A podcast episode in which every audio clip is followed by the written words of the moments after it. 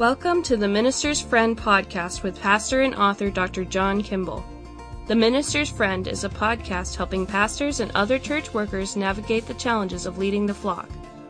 John has been a church planter, a local church pastor, a seminary professor, and a denominational leader.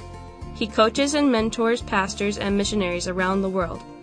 Drawing on over 30 years of experience in local, regional, and national ministry, John and some of his colleagues provide practical guidance on the topics you request. We are so glad you've joined us. And now, here's our host, Pastor John. Thanks, Anna. Hello, everyone, and welcome to the Minister's Friend podcast. Okay, let me set up a scenario for you. You walk into a gathering, you know, maybe it's a party or a reception or something else, but you're meeting people for the very first time. You walk in, and someone extends their hand in friendship to you and shakes your hand. What is one of the very first questions they ask you? After learning your name, the most American thing that they can do is to ask you, and what do you do for a living? Right? That's because in our American society, people primarily find their identity in their role, in what they do. But that's a serious problem. Our identity drives everything. Our understanding of self, our values, and more. Christians need to find their identity in Christ alone. Finding our identity in anything else is like standing on shifting sand. And that's the topic of our second installment of my interview with Pete Alwinson, founder and lead teacher of the Forge Men's Ministry in Greater Orlando. Grab a cup of coffee and let's hop back to the sandwich shop and my discussion with Pete.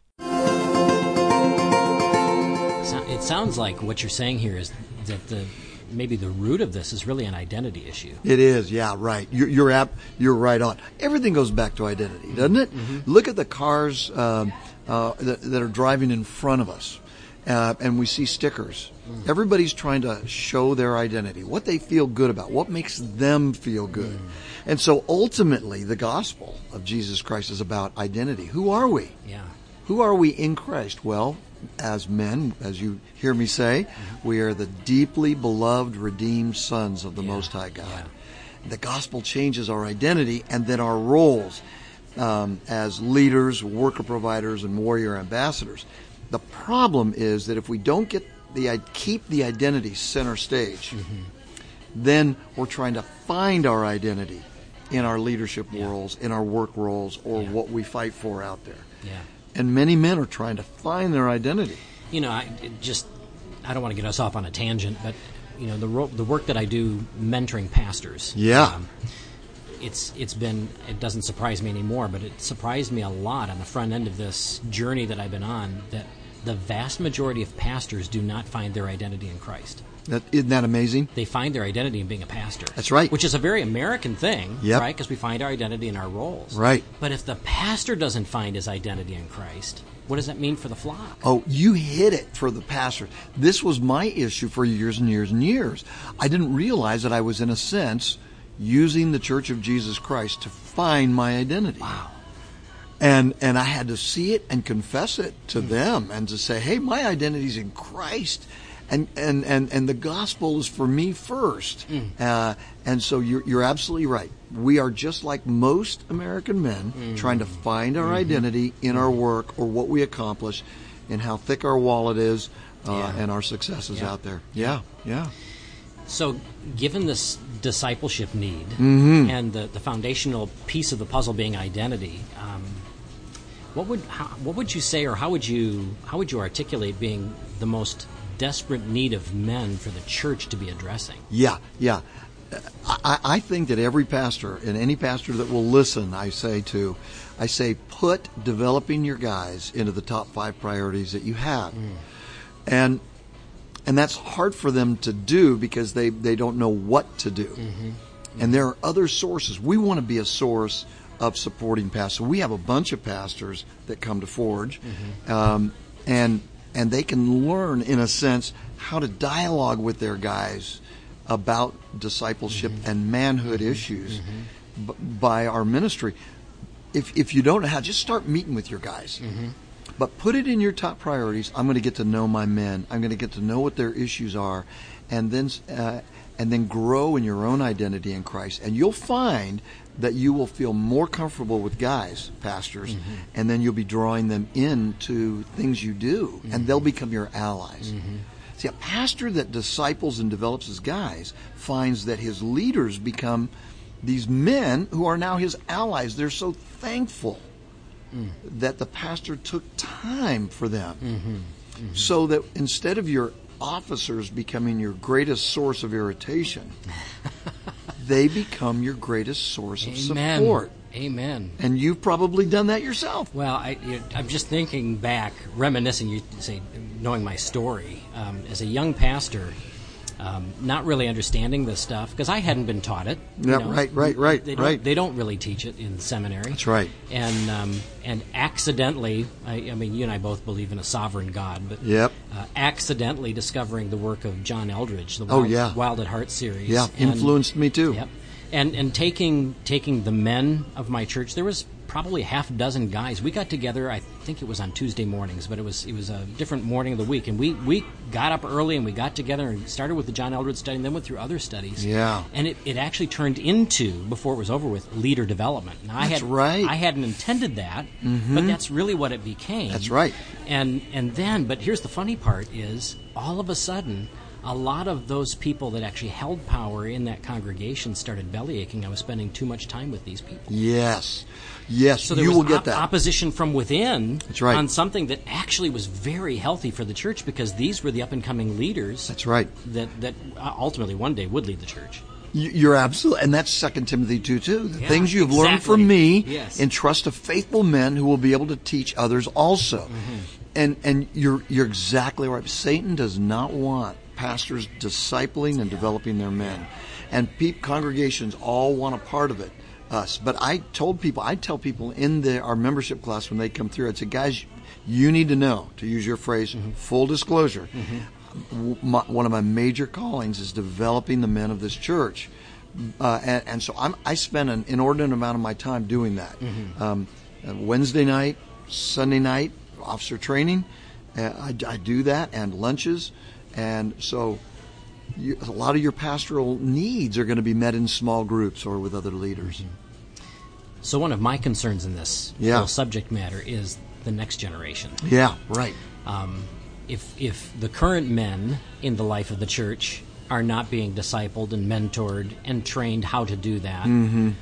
it, it's going to get worse with each succeeding generation. Mm-hmm. Um, so how can we kind of do a both and Mm-hmm. know, reach to the reach to the men of the church now and begin to develop them? But how can we make sure we're not losing that next generation? Yeah, because it's so urgent. powerful. It's It urgent. it's urgent. Yeah, no, you're right. It's a it's a, a level a, a top level need. My my input on that is that we have to do both. If you're a pastor, you got to spend time with with the younger guys, and you've got to sort of equip your older guys to go after the younger guys. Mm-hmm. And so and and that's what we're trying to do in our ministry is try to unleash more of these older guys to be our table leaders mm-hmm. and to draw these younger guys in their churches or who they meet at work so that that but older the problem with older guys baby boomers builders mm-hmm. even older than the boomers um, is that we we won't do anything unless we feel competent in doing it because we don't want to be made out to be fools. All right. Yep. I think that's probably a male trait across the board. But so so an older guy, what we need to say to you older guys is you have a lot to offer, and um, all you got to do, all you got to do is. Uh, just, just invite guys to coffee, invite guys to lunch, invite guys, and just spend time. Tell me, tell me about yourself. Uh, who are you? What, where are you from? What do you do? What do you like? Get to know them, and then start telling your story. Start simple, yeah. and and so I think it really is a twofold deal. Mm-hmm. And then I, but I do think that pastors have to have an intentional pathway, Mm-hmm. um, content wise, like you did. You started out with these guys with with a John Eldredge manhood thing, Yeah, yeah. and then you moved them to the next step. and You said, "Well, I got to give them something deeper." Yeah, All yeah. right. Started moving Yeah. to theology. We did. We did. We, before it was over with, we were actually in Wayne Grudem's systematic theology. There you go. There you go. You are the man. That's and that's and what do they need? Wait, and and so many people are um, opposed to, they want Jesus, but they don't want doctrine. They Yeah. don't want Yeah, theology. yeah. Well, all teaching Yeah. is what G, i- is doctrine. So Yeah. we got to get beyond that. We need truth. Yep. That's what develops us. Wow, so much critical information. And while our current topic is about re-engaging men in the life and ministry of the church, identity is not only a man's issue. I love Pete's comment that if we don't keep identity center stage, then we're trying to find our identity in our leadership roles, our work roles, or other things. And that is, unfortunately, what the vast majority of people do today. We find our identity in our jobs and we become workaholics. We find our identity in our families and can foster unhealthy familial relationships as we try to keep family first in our lives. We find our identity in our ethnicity and become ethnocentric, which ultimately leads to bigotry. We find our identity in a host of other things that skew our view of ourselves and of other people. Oh, Satan has been masterfully insidious in wooing humanity to find their identity in anything but the rock, Jesus Christ. For when a person finds his or her identity in Christ, everything begins to align with the heart and design of God, and Satan loses. When it comes to men and the church, Pete says that developing men has to be one of the top five priorities. It's got to be an intentional part of ministry planning, and it really should be led by the pastor. Men who are developed by their pastors tend to become strong and godly leaders, both in the church and in their homes. Pete noted that pastors who disciple and develop the men in their churches find that their leaders become allies in the ministry. Such men regularly express their gratitude that the pastor took time for them. Local congregations need to establish intentional pathways for the development of men if they want to re-engage men in the life, ministry, and mission of Jesus Church. And for my part, I would suggest that such pathways need to begin vitally connecting with boys already in middle school and then develop them toward confident, Christ-centered manhood. Next week, we return to my interview with Pete and we discuss the importance of knowing what we believe. The word theology may be intimidating for some, but a basic understanding of sound doctrine is non-negotiable. We're not talking about making every man in the church a seminary professor, but we are insisting that they be equipped to personally live a godly life and lead well in whatever spheres of influence God gives them. That's next time on The Minister's Friend. Hey, our podcast family is growing, and I want to thank you for letting others know about our weekly program.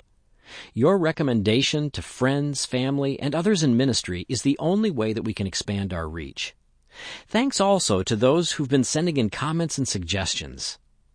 If you find the Minister's Friend podcast to be a blessing, would you take some time right now and subscribe to the podcast on whatever platform you listen? Subscribing actually helps us a lot. And if you're so inclined, please also consider leaving us a review. We appreciate you. I'm so glad you were here with us for today's episode. I hope you found the conversation with Dr. Pete insightful. Thank you for joining us here on the Minister's Friend podcast. Let's do this again real soon. You've been listening to the Minister's Friend podcast with pastor and author John Kimball. Be sure to check out today's show notes for additional tools, resources, and information. If today's episode has been helpful to you, let us know. You can shoot us an email at podcast at johnrkimball.com. That's podcast at johnrkimball.com. You can also leave a note on our Facebook page. These are also the best ways to suggest topics for future shows. We want to hear from you. And please tell your friends about us. Until next time, may God bless you and your ministry with great fruit for His kingdom. Bye!